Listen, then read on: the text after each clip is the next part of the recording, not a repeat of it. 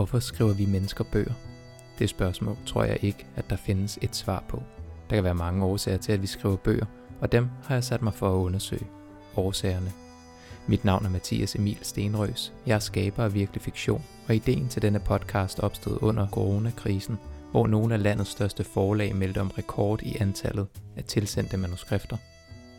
Det overraskede mig, for vi lever i en tid, hvor det skriftlige sprog ellers er under pres fra billedborgende medier.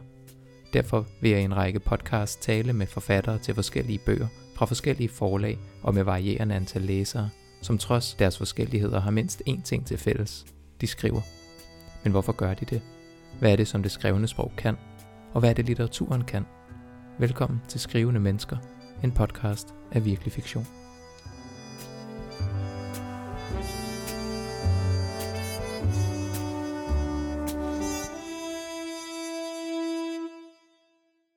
Her sidder jeg i en lejlighed på Østerbro. Det er første gang, jeg er her. Jeg er på besøg hos forfatter Mikkel Gullager.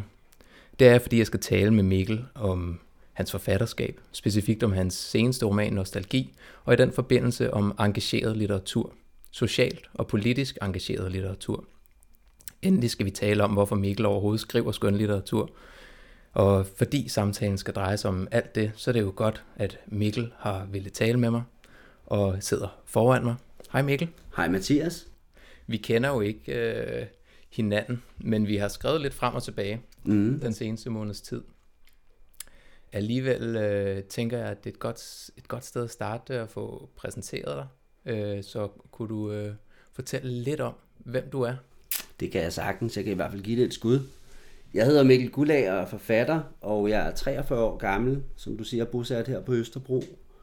Og øh, udover mit forfatterskab, som hidtil har kastet to romaner af sig, min tredje er på vej ud og udkommer her den 10. i 6. Udover det, så er jeg også Ph.D.-studerende ved Freie Universitet i Berlin, hvor jeg læser filologi, som er sprogvidenskab.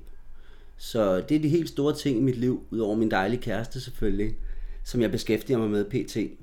Spændende. Så er det jo et, øh, et helt andet emne også at snakke om der. Ja, både og. Filologi, ikke nødvendigvis din kæreste, selvom hun sikkert også er... det er rigtigt. Man kan sige, der er jo et eller andet sted en, en rød tråd fra, fra det at skrive og være et skrivende menneske, som vi kommer ind på senere, og så studere sprogvidenskab, som også berører sådan noget som litterær analyse og hermeneutik og alle mulige andre ting inden for den litterære verden. Så det er beslægtede områder, og det er litteratur, jeg har med at gøre i begge verdener. Ja. Bor du øh, normalt her i på Østerbro og studerer på langdistance? Eller? Ja, nu har vi jo desværre covid-19-situationen, så lige nu der gør jeg, men planen og drømmen er at flytte til Berlin og færdiggøre det. Jeg har måske et halvt års tid tilbage, så det er stadig muligt. Ja. ja. Vi krydser fingre for, at det snart øh, bliver lidt mere normale tid. Det gør vi. Ja. Øhm, men lad os gå direkte til at snakke lidt om dit forfatterskab. Mm-hmm. Og senest har du udgivet den her bog, Nostalgi, som vi, vi sidder med her. Med ja. en øh, fantastisk omslag jo. Øh, og et maleri hænger der også på væggen. Ærgerligt, at lytterne ikke kan se det, men det kan være, at vi tager et billede. Ja, det kan vi gøre.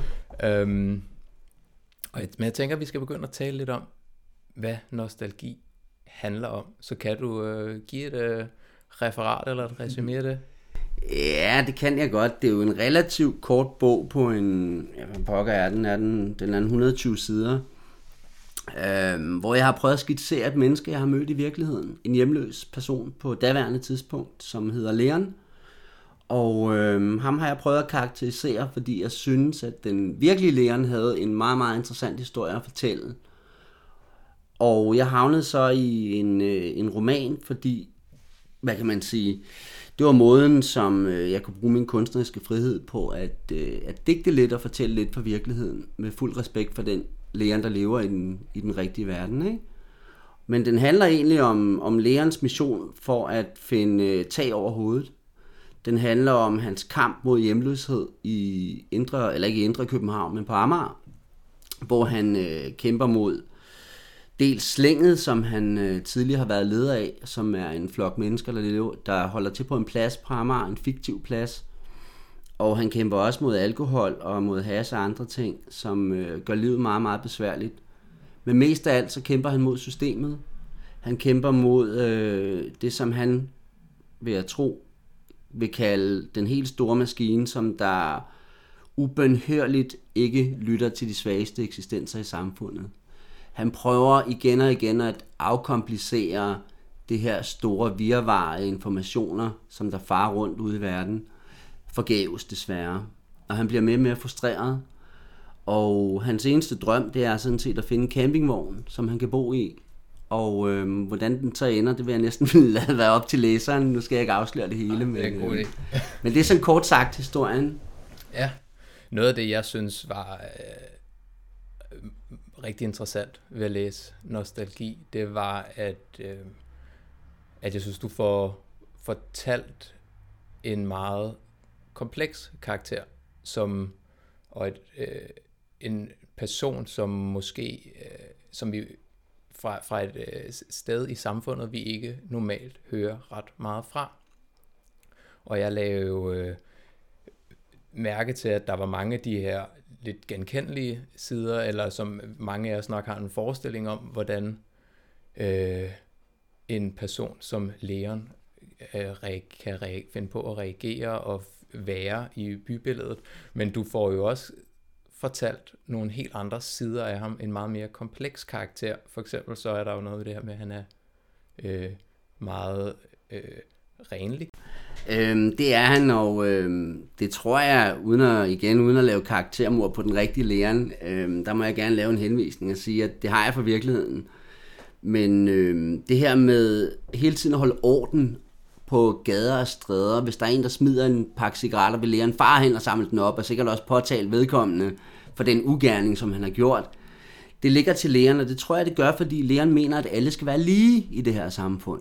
Regler skal gælde for alle, ligesom benefits skal komme til alle.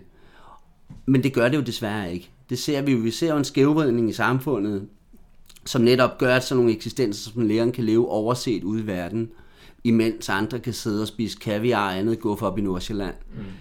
Mm. Øhm, så der er jo en eller anden form for ulighed i Danmark. Det kan vi simpelthen ikke komme udenom. Og man vender det blinde øje til eller ej, så kan vi ikke komme udenom det. Og det er også noget af det, vi skal komme ind på øh, senere. Øhm, jeg synes jo, det er en, øh, det er jo også det er jo, det er jo en del af humoren, der også er i din roman, det her med de her mere øh, komplekse øh, eller den her komplekse karaktertegning, du laver mm. af, af lægerne, øh, du nævner selv. Øh, det her med, med skraldet på gaden, han rydder op, og der er også det her med, at han er regelret i forhold til øh, trafikken. Fuldstændig. Fuldstændig. Altså igen øh, et eksempel, men, og det har jeg altså ikke fået med i bog, men jeg har set ham agere gadebetjent flere gange og stoppe biler, øh, hvis ikke de sagde goddag, efter han havde sagt goddag til dem, så vil han simpelthen træde ud foran dem og stoppe dem og give dem en påtale. Ikke? Så det er måske både efter samfundets normer og regler, men i den grad også efter hans egne normer og regler, at han håndhæver loven på den måde.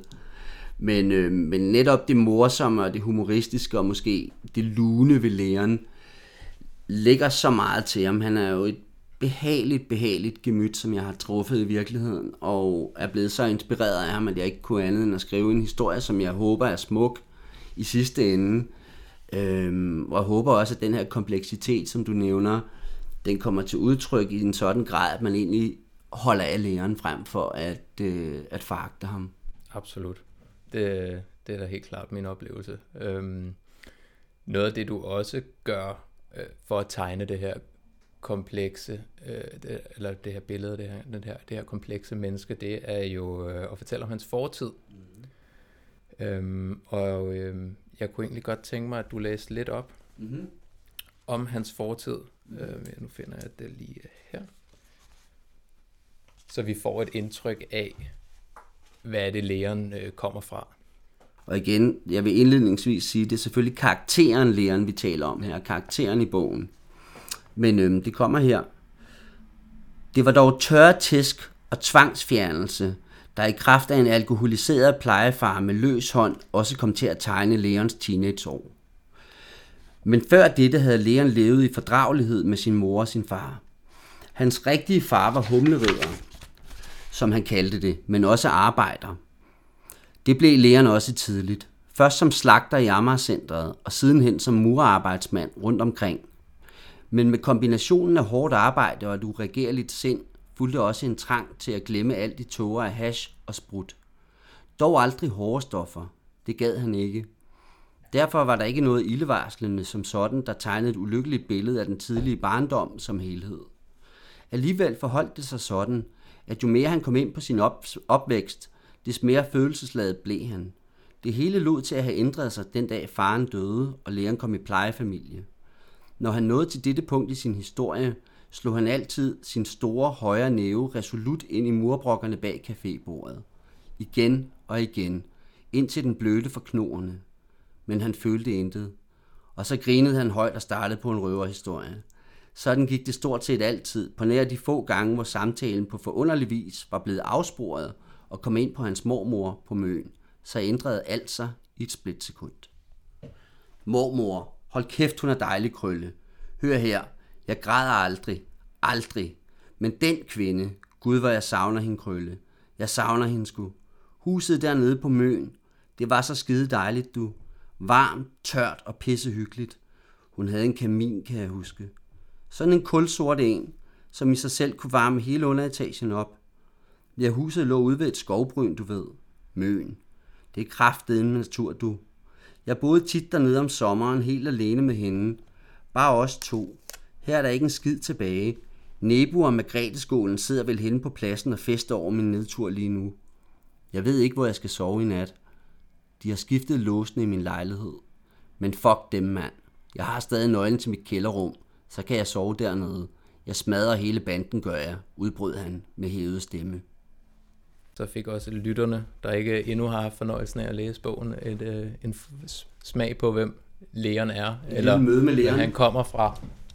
Øh, hvad er det, der er med, med det her sted, Møen og den her mormor? Jeg tror, at det er indkapslet i selve titlen nostalgi, som jo betyder på græsk søgen efter hjem. Og jeg tror, at læren forbinder Møen og sin tidlige barndom, også opvæksten, men i den grad sin tidlige barndom med noget trygt, og med noget, der har givet ham en eller anden form for ramme, som han ikke har kunne finde andre steder. Det har været helle for ham i virkeligheden, hvor han har følt sig alt andet end truet, alt andet end udsat for vold og andre ting, men kun iklædt den reneste kærlighed, som han har mødt fra sin mormor. Og derfor tror jeg, at det på sin vis er det eneste hjem, læreren har. Det er et illusorisk hjem, som lever i en drøm om en fortid på møn. Hvorfor er det, øh, hvorfor er det vigtigt, at vi kender til den her drøm og den her fortid? Jeg tror egentlig i bund og grund, at alle mennesker har en fornemmelse af, hvad hjem er. Jeg tror, det stammer fra et eller andet urstadie, hvor vi ligger i, i livmoren nærmest, ikke? og bliver skabt derinde og føler tryghed og varme og alt muligt andet. Så jeg tror, at søgen efter noget tilsvarende, filosofisk set, er meget stor blandt mennesket. Det kan godt være, det er underbevidst, og mange tager det for givet, fordi alle stort set har tag over hovedet. Men vi skal huske på, at der også er dem, der ikke har. Og jeg tror, at de har en eller anden instinktiv søgen efter hjem.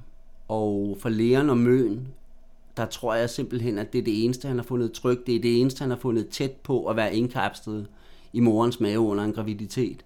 Den varme, den nærhed, den kærlighed, som alt det indbefatter, den tror jeg, han har fundet på Møn som det eneste sted i virkeligheden. Hmm. Og som han ikke finder i samfundet omkring sig. Han søger den i en campingvogn. Det er, det, det er hans utopi. Det er hans, hans utopiske paradis. Det er så langt, han kan stræbe. Og selv en campingvogn for ham i den situation, han står i, hvor han sover på gader og stræder og i kælder og hvad ved jeg, det vil jo være en lykkelig slutning, hvis han nu fandt den campingvogn. Mm. Og vi øh, holder det så, øh, vi afslører, så ikke noget om, hvordan det går Nej, lægeren. det må Men være op til læseren. Det må være op til læseren. Øhm, men den, den her drøm, den her illusion, øh, jeg drømmer om hjem, står jo i skarp kontrast til, hvad Leon lever i, i på øh, den fiktive, skal vi så også sige, plads øh, mm. på Amager, hvor han hænger ud sammen med øh, slænget. Mm. Kan du øh, fortælle lidt om, hvorfor det er, lægeren ikke, øh, eller hvad det er ved omgivelserne og hans omstændigheder, som han har svært ved at forene sig med, eller omvendt, hvorfor omgivelserne ikke kan forene sig med læreren. Mm. Altså læreren har jo øh, på godt og ondt et uregerligt temperament. Han kan være den gæveste fyr i hele verden, og han kan være den største sørøver, når han sidder og fortæller historier med en fadøl i hånden. Men læreren kan også blive balstyrisk rasende over de mindste ting, som ikke går efter hans hoved, så at sige. Hvis han føler igen, at noget er uretfærdigt, hvis han føler, at, øh, at nogen gør noget, som man ikke må foran ham, og ikke står til regnskab for det, så vil han føle sig snydt simpelthen af regler og paragrafer og alt muligt andet. Og jeg tror egentlig, det er den kontekst, at han søger et modstykke til virkeligheden. Og det finder han måske i sine drømme, og det finder han i sit dagdrømmeri, hvor han tænker sig tilbage på møen igen og igen. Ikke? Mm. Øhm, så den her kontrast, der er mellem virkelighed og drøm, den synes jeg er meget interessant. Det er lidt ligesom yin og yang. Før end det kan gå i balance, så skal der altså være noget på begge vægtskåle. Mm. Og det eneste, der er på lærens vægtskål i, i, i det regi, der hedder, hedder hjem, det er jo sådan set mindet om møn. For så bliver det en besværlig situation for ham, ikke? Ja. Ja, og så er han jo ikke øh, bleg for at give sin mening til kende om øh, det, øh, det samfund, han er en del af. Øhm, og jeg ved egentlig ikke, om, øh, om det igen vil være en idé at lade, lade læreren fortælle os, øh, hvad, øh, hvad det egentlig er, han mener om det, hvis jo. vi finder et til sted her i, øh, synes jeg er en rigtig i god bogen. Idé. Jeg tror, det er her. Ja. Og så kan vi tale lidt om, øh, hvad det egentlig er, øh, sam, den her samfunds, øh, det her samfundsperspektiv mm. eller samfundskritik, øh, og hvad den består i. Mm-hmm. Vi giver det et skud. Og vi starter her med en, øh, en nærmest en monolog af læreren. Og hvad så? Det er risikoen værd, for en risiko kan også være en mulighed, Krølle. Der er mad og tag over hovedet at tænke på. Hvis kommunen skal give mig en ny bolig, så skal jeg først godkendes, og sidenhen vente et lille års tid. Så kan det være, hvis ellers jeg er heldig, at jeg får en lille lejlighed ude nordvest. Men jeg skulle fra Amager. Jeg bliver på øen. Det kan jeg lige så godt sige dig med det samme. Men jeg er da død eller konge af Peru, inden jeg får en bolig tildelt. Haha. Hør her. Samfundet er et parallelt samfund. Det her er den rigtige verden for mig. For os. For slænget. Det her er min verden. Vi er mange, som ingen stemme har. Jeg kan ikke skrive eller læse ordentligt, mand. Jeg arbejder. Ikke alt det der kontorfis. Hvordan fanden skal jeg nogensinde kunne få fortalt min historie? Ressourceforløb efter nedslidning og så meget arbejdsprøvning, at du kan tørre dig i røven resten af livet med deres arkiver på mig. Sindssyg. Nidkær. Hvad fanden er jeg? Verden farer forbi, mens alle vi subsistensløse bare sidder i rendestenen og fordærver langsomt til tonerne af kapitalismens velsmurte maskine. Vi er ikke noget rødt samfund, så havde vi ingen hjemløse danskere. Herberget koster sgu mere end en netværelses ude i Tornby, du. Plus det faktum, at de er overbelagte. Så ender vi på gangen på en psykiatrisk afdeling ude på Digevej, hvis ellers vi er heldige. Der lå jeg sidst i fire uger, og det var sgu ikke skide hyggeligt. Men jeg gjorde det, fordi det var bedre end gaden. Jeg gik ind og sagde, at jeg vil tage mit eget liv. Så indlagde de mig. Men hvor fanden er solidariteten blevet af? Var det ikke engang noget med, at vores land skulle bygge på fællesskabsfølelsen? At vi skulle svare sammen, som træerne henne på pladsen? Det er muligt, at jeg er for drukken og umulig, men jeg er en ærlig bullerbasse. Jeg er en kriger. Jeg nægter at dø som proletar. Jeg nægter at dø, fordi systemet ikke kan rumme sådan en som mig, sagde han i en lang smøre. Så øh, fik vi det på plads også. Det, det skal jeg love for. Ja, og sådan kommer der jo flere af øh, i løbet af romanen. En ordentlig øh, social opsang. Ja. Øhm, både øh, overvejende fra lægeren, men din fortæller, Mikkel, øh, din navnebror, Krølle, Krølle øh, giver jo også sit øh, blik på det en gang imellem. Blandt andet så er der en, øh, en episode i bogen, hvor han sidder og læser en avis og falder over en nyhedsartikel, hvor øh, pointen er, at man i et land som Danmark ikke kan tale om social ulighed, fordi alle har stå, øh, tag over hovedet. Mm. Og nu øh, er det interessant også i forhold til det, du lige læste op, at lægeren han efterspørger en, et sted, han kan blive hørt fra, eller hvor mm. han kan tale, hvor han kan tale fra. Mm. Og det er jo det, Mikkel Krølle, Krølle. giver ham. Ja. Og som øh, du som forfatter også giver ham. Øhm, jeg tænker på, om du også vil sætte nogle ord på hele det her med, hvad det er for en samfundskritik, mm. der kommer til udtryk i den her bog. Jo, det vil jeg meget gerne. Altså, der er, jo, der, er jo, der er jo to ting i det. For det første vil jeg sige lige omkring det her med at give en stemme, så er det præcis det, jeg håber, jeg kan gøre med den her bog. Jeg håber præcis, jeg kan gengive nogle af de argumenter, som jeg har hørt ude i virkeligheden igennem karakteren Leon. Fordi jeg har hørt de her ting, og jeg har set dem ske. Og jeg har haft en virkelig Leon sovende i min lejlighed flere gange og fået røverhistorier til langt ud på natten. Så det er ikke ren fiktion, det her. Det skal vi lige huske på. Øhm, når det er sagt, jamen, hvad er det for en samfundskritik, som, som bogen opstiller? Jeg tror egentlig, i bund og grund handler det om ulighed. Det handler om, at man skal stå op imod ligegyldighed og det her med at vende det blinde øje til at sige, jamen her er råt for usødet også et univers, her er også en verden.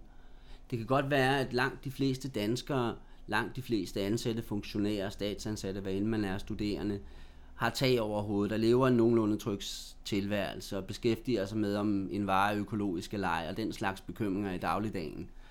Men jeg skal love for, at der er andre borgere i det her land, som der lever under helt andre vilkår. Og det er det, som bogen gerne skal gå ind og pointere. Det er en skæbnesfortælling, det er en fortælling om læreren, det er en fortælling om en hjemløs, det er en fortælling om en fortvivlet menneske, som føler, at hele verden farer forbi, mens ingen lytter til ham. Og så er der jo også det her perspektiv, som jeg synes er så en vigtig pointe, hvordan øh, lægeren ser, øh, føler, at han også på en måde er et produkt af mm. systemet, der har fejlet. At øh, systemet har fejlet i forhold til ham. Mm. Øhm, det hørte vi noget af i det, du læste op i første omgang, hvordan er med hans barndom, hvordan han er mm. blevet placeret i en plejefamilie. Og nu øh, har han øh, svært ved at skulle forene sig med det samfund igen også, øh, fordi han føler, at det egentlig er dem, det, der har øh, skabt problemerne til at starte med. Mm-hmm. Der kan man sige, det er faktisk øh, lidt en, for at bruge et fint ord, en allegori. Øh, det er en metafor, jeg bruger i bogen, det her med hans barndom, for den virkelige situation.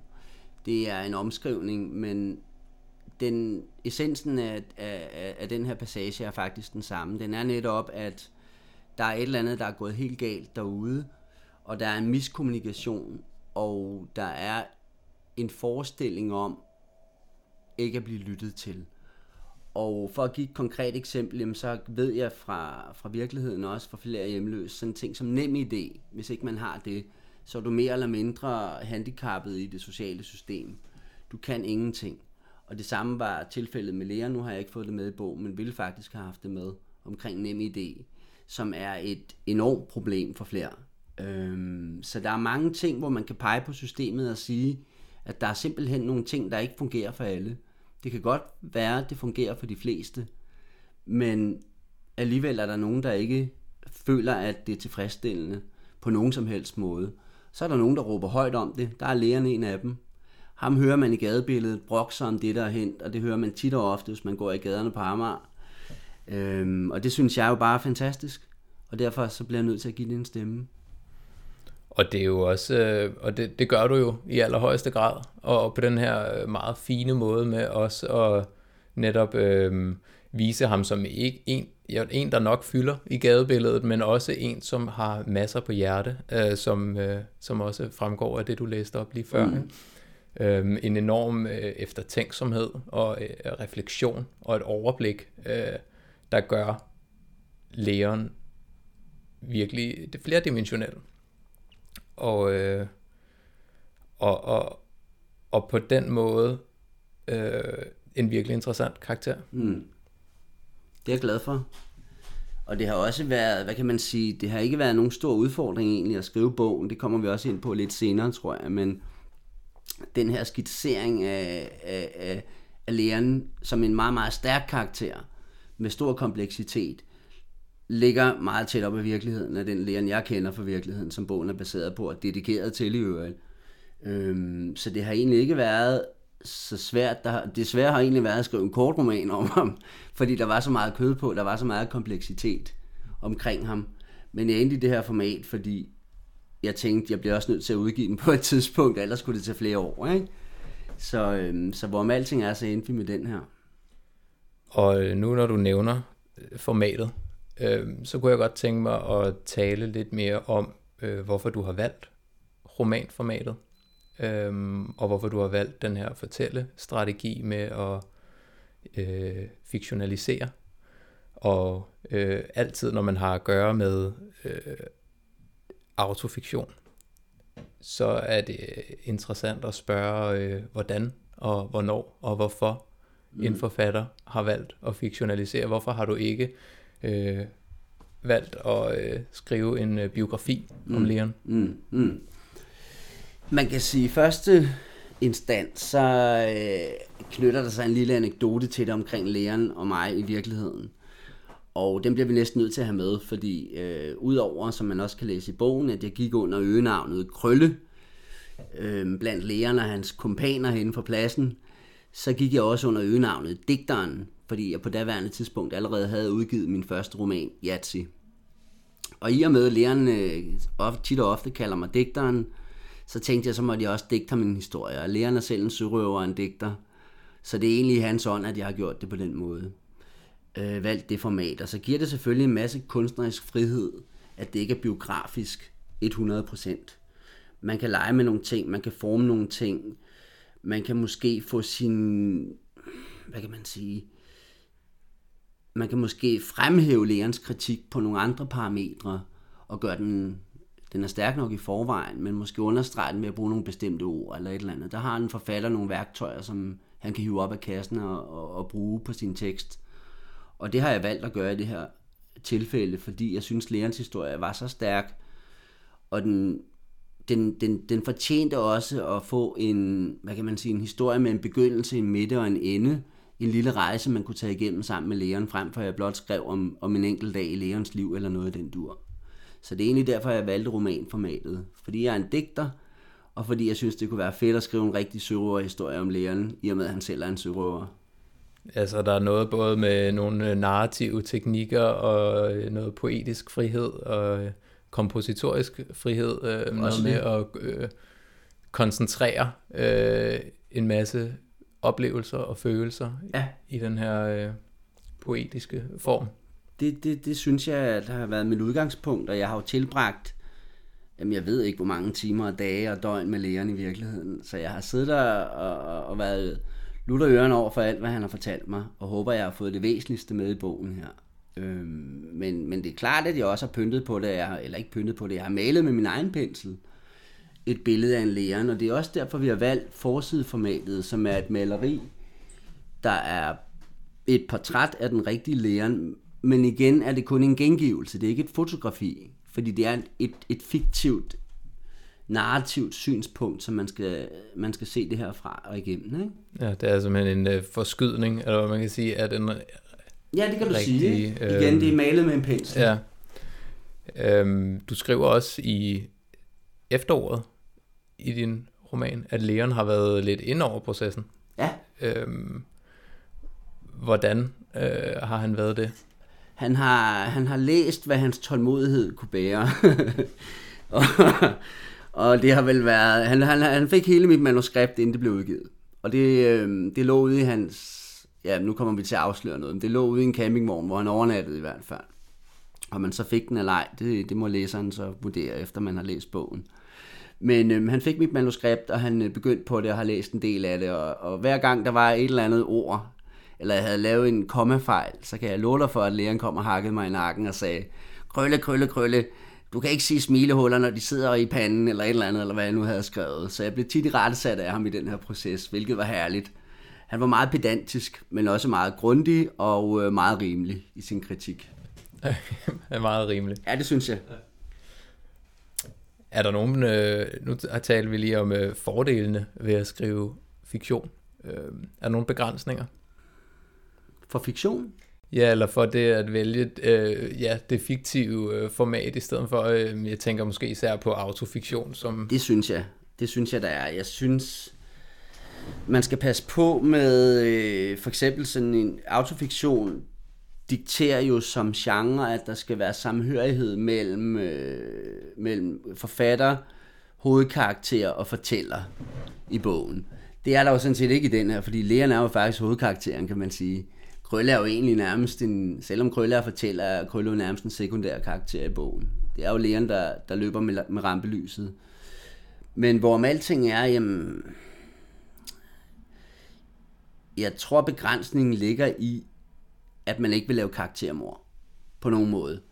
Jeg synes ikke om de folk, der skriver romaner eller, eller biografier for den sags skyld om andre, rimeligvis kan gå ind i en materie af, af følelser, som, som bliver for tæt på, hvis ikke vedkommende, man skriver om selv, har givet sin godkendelse. Der synes jeg som forfatter, man, man skal passe meget på. Det er et etisk, noget etisk ved ind over her, ikke?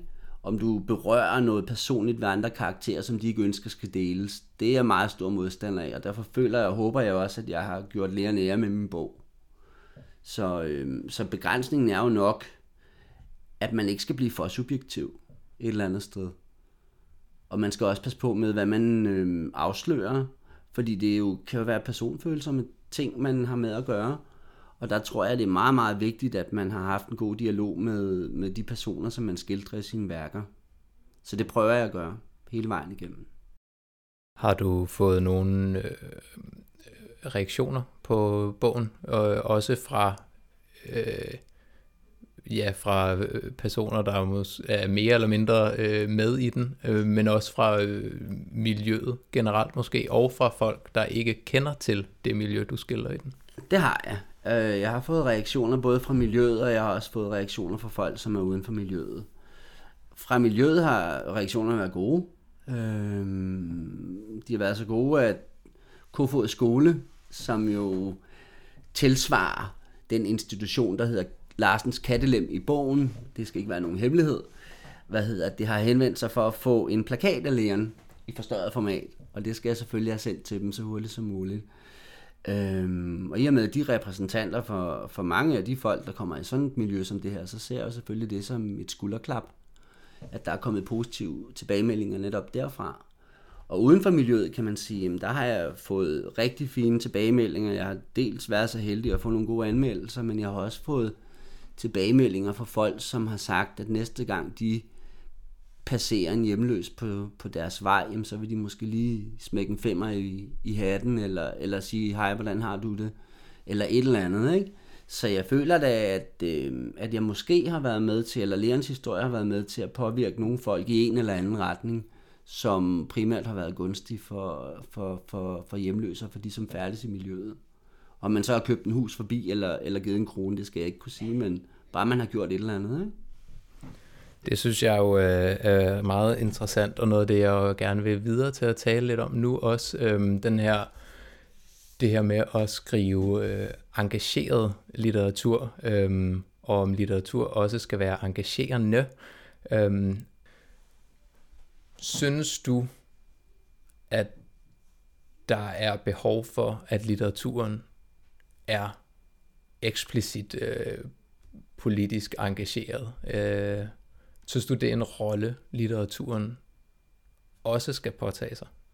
Nu siger du også. Det kan jeg godt lide. Jeg synes, det er en rolle, som litteraturen også bør påtage sig. Jeg tror, at hvis den udelukkende havde med social engagement at gøre, så tror jeg, at det vil blive en meget unuanceret gren inden for kunsten. Jeg tror, vi skal huske på, at litteratur også kan være kunst. Det kan også være den smukkeste poesi om en, en, en tissel i bedre roser eller et eller andet. Ikke? Altså det kan være så mange ting, det kan sende så mange billeder, det behøver ikke nødvendigvis at være noget, der giver social engagement, men det er klart, at hvis man som forfatter har muligheden for at råbe op omkring nogle problemstillinger i samfundet, som det ikke umiddelbart lader til, der bliver taget højtidligt, så synes jeg også, at man har et ansvar. Øhm, især hvis man har en interesse inden for de her ting. Det er jo klart, det går tit og ofte hånd i hånd. Men jeg synes da helt klart, at der hviler et, et tungt ansvar på os forfattere, i den forbindelse, at der sker så meget ude i samfundet, som lader til at være overhørt og overset fuldstændigt. Øhm, og det ansvar, det prøver jeg et eller andet sted at tage bare en lille bitte smule af på skuldrene. Og i og med, at jeg kan få udgivet mine værker på, på mit forlag, og meget beæret over det naturligvis, jamen, så føler jeg selvfølgelig også, at det, at det er noget, der kan lade sig gøre. Tror du, at øh, du, du kan ændre noget med at skrive sådan romaner her, som Nostalgi? Ja, det tror jeg faktisk. Det tror jeg faktisk. Nu ved jeg, at vi skal tale om min, øh, min kommende bog lidt senere, til at afslutte den her vidunderlig session på. Øhm, og der kan vi komme lidt ind på det igen, fordi jeg tror egentlig nogle gange, så skal man russe så hårdt i konventionerne, at politikere og andre, som der virkelig kan eksekvere på de her ord i, i virkeligheden, øhm, også tager notits af det, der bliver sagt. Jeg tror nogle gange, der skal noget voldsomt til. Nogle gange måske noget endnu voldsommere en lærens historie, som i min optik er ganske tragisk. Den, den, den, den, den, er, den er sørgelig, fordi hvordan i pokker kan det lade sig gøre, at man kan lade et andet menneske leve under de omstændigheder i, i vores tids Danmark, i vores velfærdssystem, som ganske rigtigt, synes jeg, er ved at ruinere sig selv fuldstændigt. Så jeg, jeg synes, at, øh, at det er på sin plads at prøve at hvad kan man sige, fremme en, en eller anden fornemmelse for, ikke revolution eller noget, men i hvert fald en fornemmelse for, at der er noget galt i samfundet over for den brede befolkning. Og der tror jeg, at litteraturen kan gøre rigtig meget. Ja, og det bringer os jo øh, videre til, til det næste. Jeg har jo, har jo frem mod i dag givet dig lektier for, ja. øh, og øh, sendt dig i retning af en, øh, en kronik, som jeg selv var faldet over i øh, Weekendavisen øh, som kom i starten af året, øh, der under titlen øh, Derfor, hedder litter, Derfor redder litteraturen ikke verden, øh, skrevet af litteraten Lars Tejl Mønster. Øhm, og i den så kritiserer han ikke forfattere, som skriver politisk engageret litteratur, for eksempel forfattere, han nævner øh, Peter Frederik Jensen og Asta Olivia Nordenhoff, som øh, begge har skrevet bøger om social ulighed og, og med mere eller mindre eksplicit appel om at gøre oprør mod kapitalismen, men derimod kritiserer han litterater, som deler den slags værkers politiske intentioner og taler for litteraturen som en effektiv politisk kommunikationsform, der kan forandre grundlæggende strukturer i samfundet. Øhm, I den her kronik, der fremlægger Lars Tejl Mønster en øh, række forskningsresultater, der indikerer, at litteraturen ikke er en ret effektiv øh, kommunikationsform, hvad det angår. Øhm, hvad tænker du om det? hvad tænker jeg om det? Jeg tænker umiddelbart, at litteratur og empiri er to ting, der ikke rimer. I min verden i hvert fald. Jeg tror ikke på, at man kan måle effekt direkte, så empirisk som det opstilles her i artiklen, som jeg naturligvis også har læst nogle gange jeg kan sagtens se, hvad kan man sige, ideen bag det. Jeg kan sagtens se hans tanker omkring det. Og jeg kan også sagtens se det her lille forsøg, der er blevet foretaget. Jeg kan sagtens se, hvordan det er løbet af staben. Men man skal huske på, at når man læser et værk, og det tror jeg, de fleste kan genkende til, jamen så kan det jo forplante sig på alle mulige måder. Det kan lægge sig i vores underbevidsthed og poppe op flere år efter. Øhm, det kan, som jeg selv har været udsat for med nostalgi, gøre, at en hjemløs får en 20 ekstra i hatten. Og hvis ikke det er en forskel, hvad så? Og det kan du da tage at føle på og måle på. Så jeg er ikke enig. Jeg er ikke enig med, at øh, man ikke nødvendigvis kan måle en effekt på litteratur, eller effekten skulle være så lille. Øhm, nu er jeg en lille forfatter i det store billede, og har relativt få læsere. Og blot de tilbagemeldinger, jeg har fået, de godt gør, at minimum 10% af mine læsere har haft en effekt af at læse værket. Så tag den. Sådan.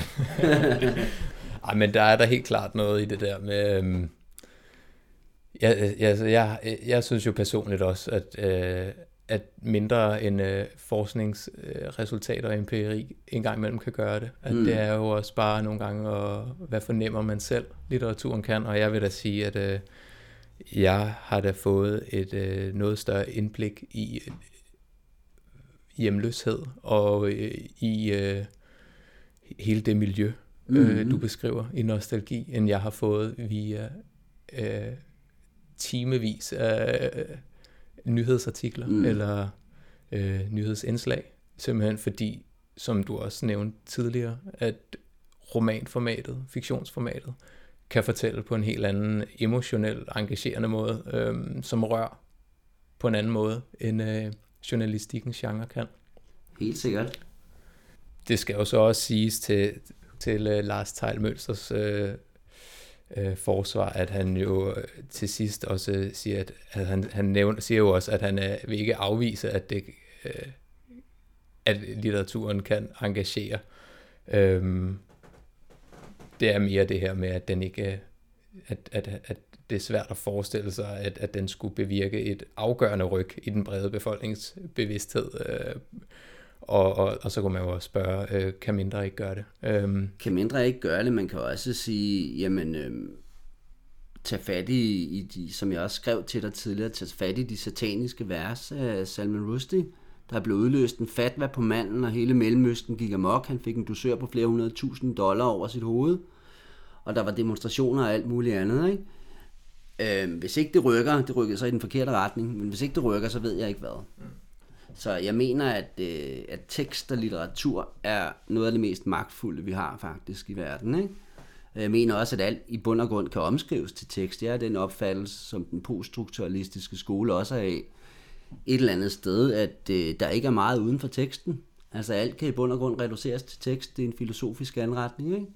Så, øh, så jeg er ikke helt enig i den her lidt, hvad kan man sige, pragmatiske fremstilling, som artiklen ligger for dagen. Nej jeg synes jo også, at det handler øh, måske mindre øh, om, øh, eller at litteraturen gør os empatiske, men at den giver os mulighed mm. for øh, at sætte os i andre sted og tanker. Øh, og hvad vi så efterfølgende gør, er jo, vel, er jo ikke litteraturens ansvar, men jeg synes, at den giver os... Øh, jeg oplever i hvert fald selv, at den giver mig bedre forudsætninger for at øh, være i verden sammen med alle mulige andre mennesker, fordi jeg, jeg synes, den bringer mig tæt på andre mennesker. Mm. Øhm, og det er jo det smukke ved den, ikke? At den kan det, synes jeg i hvert fald. Helt sikkert, og den netop også, som vi også talte om tidligere med, med Leon, som den her komplekse karakter, ikke? At den ikke, den viser jo ikke bare godhed, mm. eller alt det gode. På den måde, den er jo ikke opbyggelig, øh, at vi bare overtager det, der står, eller, for det kan vi heller ikke, fordi litteraturen er øh, kompleks og ambivalent. Øh, men den konfronterer os med det onde også, øh, og den, øh, jeg, jeg, jeg oplever, at den øh, sætter mig i hvert fald i, i stand til at, at træffe beslutninger på et mere oplyst grundlag. fedt, fedt, fedt, fedt. Øhm, ja. Og, øh, og ja, nu kan jeg jo høre, at du også er, øh, passioneret omkring litteraturen og omkring det at skrive. Det synes jeg, vi skal tale om her til sidst. Om dig som et skrivende menneske. Mm. Øhm, så skal vi starte bare fra begyndelsen af? Hvornår, øh, hvornår begyndte du at skrive? Hvornår begyndte jeg at skrive? Jeg har jo altid skrevet små ting i hele mit liv. Fra jeg var barn har jeg skrevet små anekdoter, historier og dagboger, hvad ved jeg. Men jeg fik først og fremmest en idé om, at jeg ville være forfatter, eller vil skrive noget ned i hvert fald. Ikke nødvendigvis være forfatter, det er forkert sagt, men vil skrive noget ned. Den fik jeg måske for i de tidlige 20'ere, det er måske 20 år siden. Men der gik så yderligere 20 år, inden jeg gjorde noget ved det. Så jeg begyndte at skrive for 15 måneder siden, cirka. Satte mig ned, skrev Yatzy i et hug, og sendte den ind til et forlag, og så var jeg pivhammerne heldig, at de antog den. Øhm, og den ledte sig over til Nostalgi, som det andet værk, som ledte over til Svindleren, som er det tredje værk, vi skal tale lidt om senere. Så jeg begyndte for 15 måneder siden cirka. Sådan, øh, okay. Professionelt, ja. om du vil. Ja. Øh, I hvert fald i forhold til at udgive værker. Og så på 15 måneder, så er du øh, lige, lige ved at have skrevet tre. Øh, og udgivet tre. Ja, du har skrevet tre, men Ja. udgivet tre. Ja. Og nummer 4 er så småt på vej. Ja, sådan. Ja. Hvor ofte skriver du? Jeg skriver hver evig eneste dag. Ja. Eller det passer ikke. Jeg skriver hver evig eneste nat. Okay, du er en af dem. Ja, Ja. det er. Hvorfor? Hvorfor skriver du om natten? Jeg skriver om natten af flere årsager, fordi der er stillhed, og det er skønt at arbejde, men jeg skriver der af helt ærlige årsager også, fordi at jeg er en af de få mennesker, der har en diagnose, der hedder bipolar affektiv. Og det er det, man i gamle dage kaldte maniodepressiv, og det betyder udover, at man kan have nogle stemningssvingninger i sit humør, også at man kan have et enormt højt drive, der gør, at du simpelthen ikke bliver træt. Så indimellem, så kan jeg være restløs, og når jeg er restløs, så er den bedste medicin for mig bare at skrive. Så den får fuld hammer om natten. Det kan min kæreste ikke genkende til. Og hvad, øh, hvad er det så? Øh, jeg, jeg, jeg har jo også jeg, jeg har haft øh, den der forfatterdrøm også, og øh, jeg havde det som sådan lidt romantisk forestilling nok at skrive om natten, øh, fordi jeg godt kunne lide de der lidt øh, øh, martrede mænd, der sad om, øh, stod op om natten og skrev og øh, drak whisky imens. Og, øh, men, men når jeg så vågnede næste morgen, så det jeg havde øh, fået fældet ned på papiret, det var, øh, det var sjældent øh, ret bedre end meget banalt. Øh, Okay. Nej, nej, men hvordan er din oplevelse så det? Øh, Jeg har sådan øh, en fast rutine, at hvis jeg har skrevet noget om natten, så får min kæreste lov til at læse det om morgenen. Og så kan hun sige, om det er shite eller ej. Og det gør hun gerne. Så hun er, hun er min første kritiker, normalt i hvert fald. Og ellers har jeg selvfølgelig nogle andre, som jeg tit og ofte lader læse de ting, som jeg ligger og krasser ned. Øhm, jeg er enormt selvkritisk, som vi også kommer lidt til. Lidt senere kan jeg se, men, øhm, men jeg lader normalt lige nogle andre øjne hvile på det, som, som fingrene har forfattet i løbet af natten, for at få et andet besøg med. Så det er et af dine øh, skriveritualer at lade kæresten læse det igennem. Ja, det er det nok blevet. Ja. Har du ja. andre? Ja, det har jeg. Øh, Jeg skal altid høre musik. Altid lytte musik. Jeg kan ikke skrive, eller det kan jeg godt, men jeg skal altid lytte musik. Noget bestemt? Ja, jeg har en playliste på knap nap 1000 numre, og øh, det er primært musik fra 70'erne, 80'erne. Det er Dire Straits, det er Pink Floyd, det er de danske klassikere, det er Sebastian, det er C.V. Jørgensen, Nina Hagen, den slags, den slags ting, som jeg sidder og lytter til. Så gerne noget, som også er tit og ofte øh, samfundsorienteret. For eksempel øh, Dire Straits er jo helt fantastisk for mit vedkommende. Der er jo også et skønt citat fra Mark Knopfler, der lyder alt. Med pokker det, han siger, øh, We have just one world, but we live in different ones.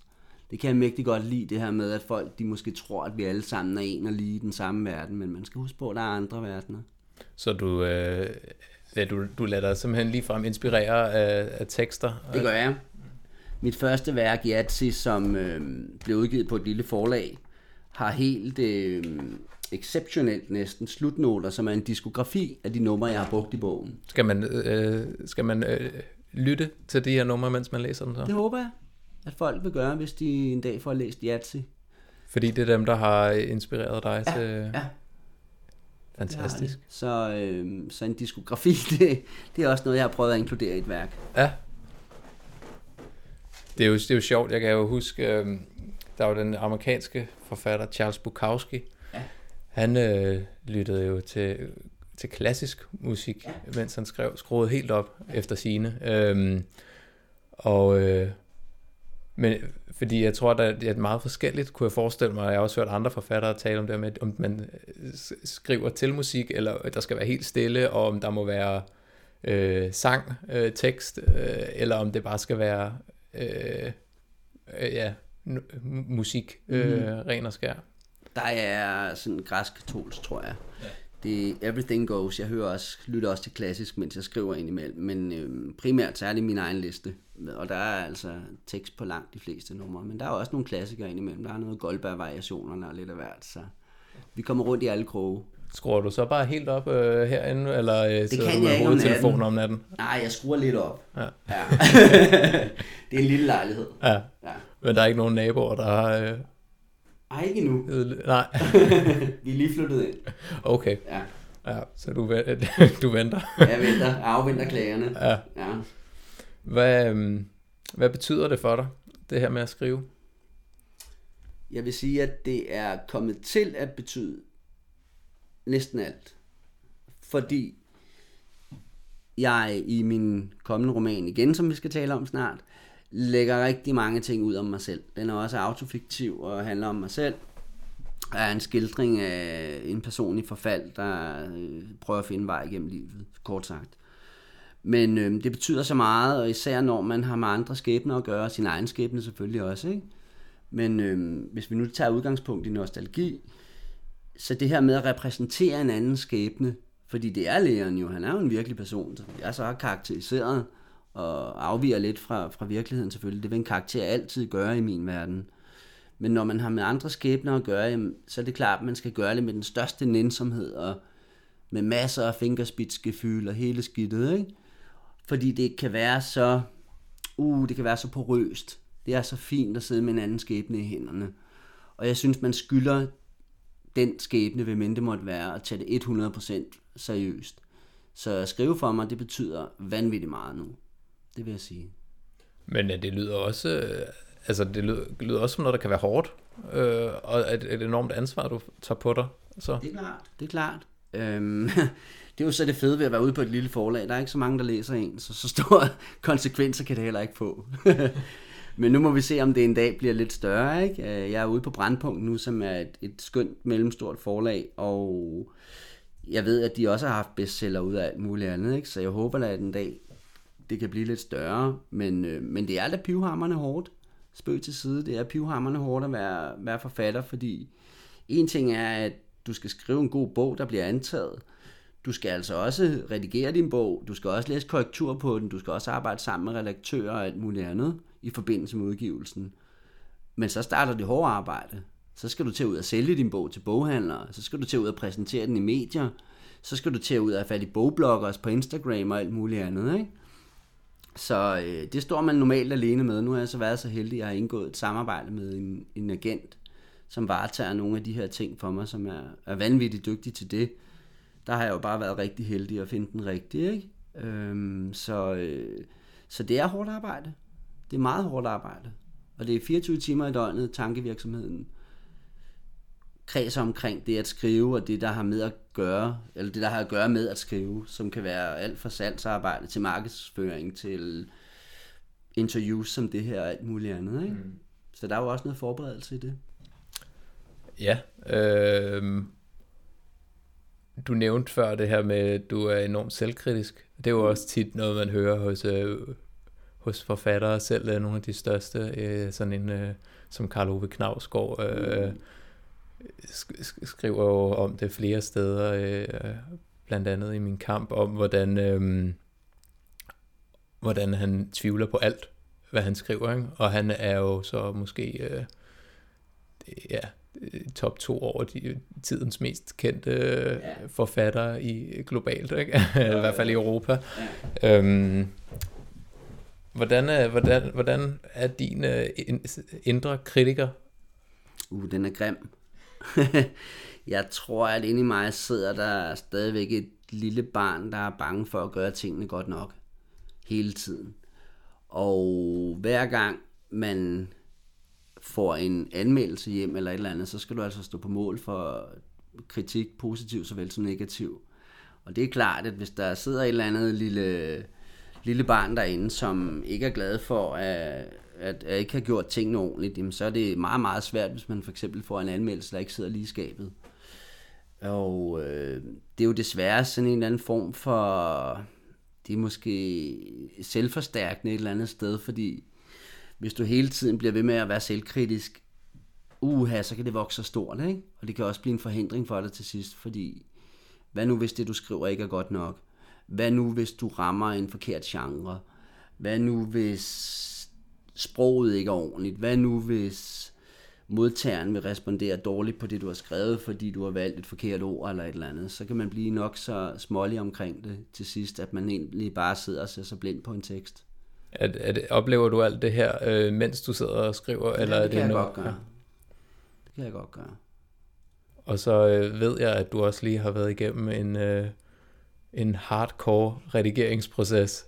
Ja, det synes jeg selv.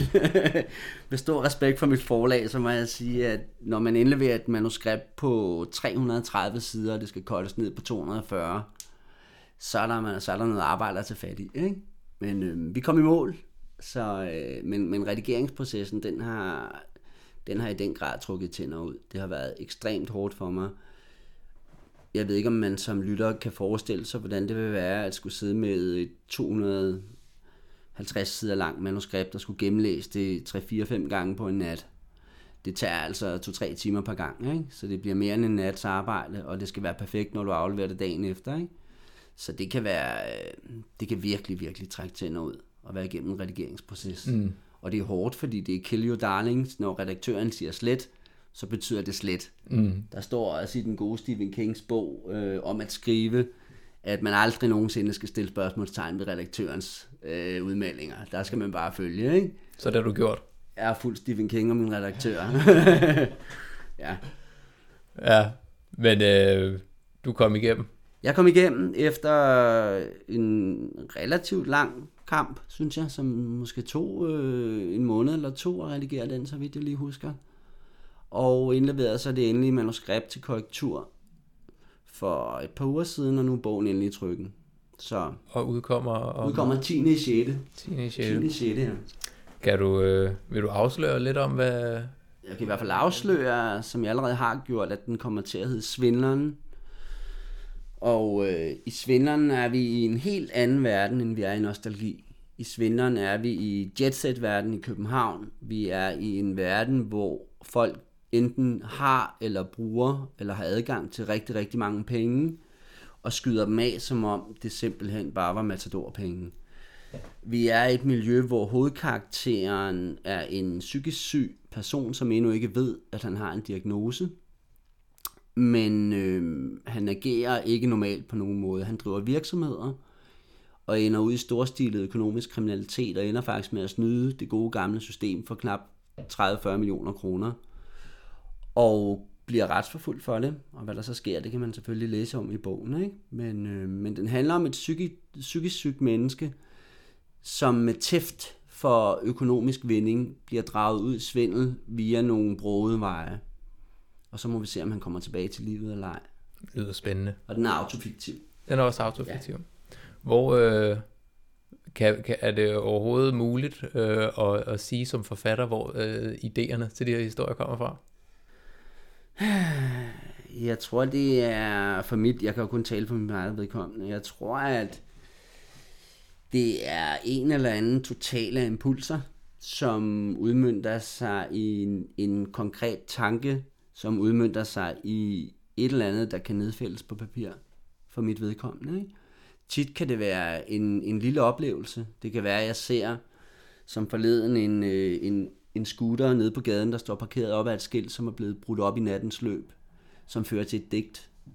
Det kan være at sidde og lytte til øh, de knitrende kævler, der ligger og gnistrer inde i pejsen, og gløderne, der slår til ved alle sider, og så kan det være en start til en anden roman. Så jeg tror, at jeg tror, jeg tror sgu bare, det kommer til mig, altså jeg kan ikke rigtig sige hvordan, men en eller anden impuls må man vel have fået, ikke? Mm. Og så er der, har jeg meget med, med, med, med, med skæbnefortællinger. Det kommer der også til at, at blive mere i fremtiden. Jeg arbejder pt. på et fjerde manuskript, der hedder Kaptajn Danmark, som bliver en række skæbnefortællinger, hvor jeg gerne skal rundt i landet og, og, og finde nogle spændende personer, som måske også har nogle skæve eksistenser, set ud fra normen. Spændende. Ja. Der er masser i vente for dig. Det håber jeg. Nu håber jeg, at mit forlag er med på den. må ikke. Ja, må ikke. Men øhm, hvis de er, så er jeg i hvert fald også. Ja. Jeg vil i hvert fald øh, følge med og øh, holde øje med, hvad der, hvad der kommer fra din hånd. Fedt. Så Mikkel, tak for øh, snakken. Det er mig, der takker. Det har været hyggeligt. Det har været fantastisk hyggeligt. Ja. Skulle det være en anden gang? Må ikke. Ja.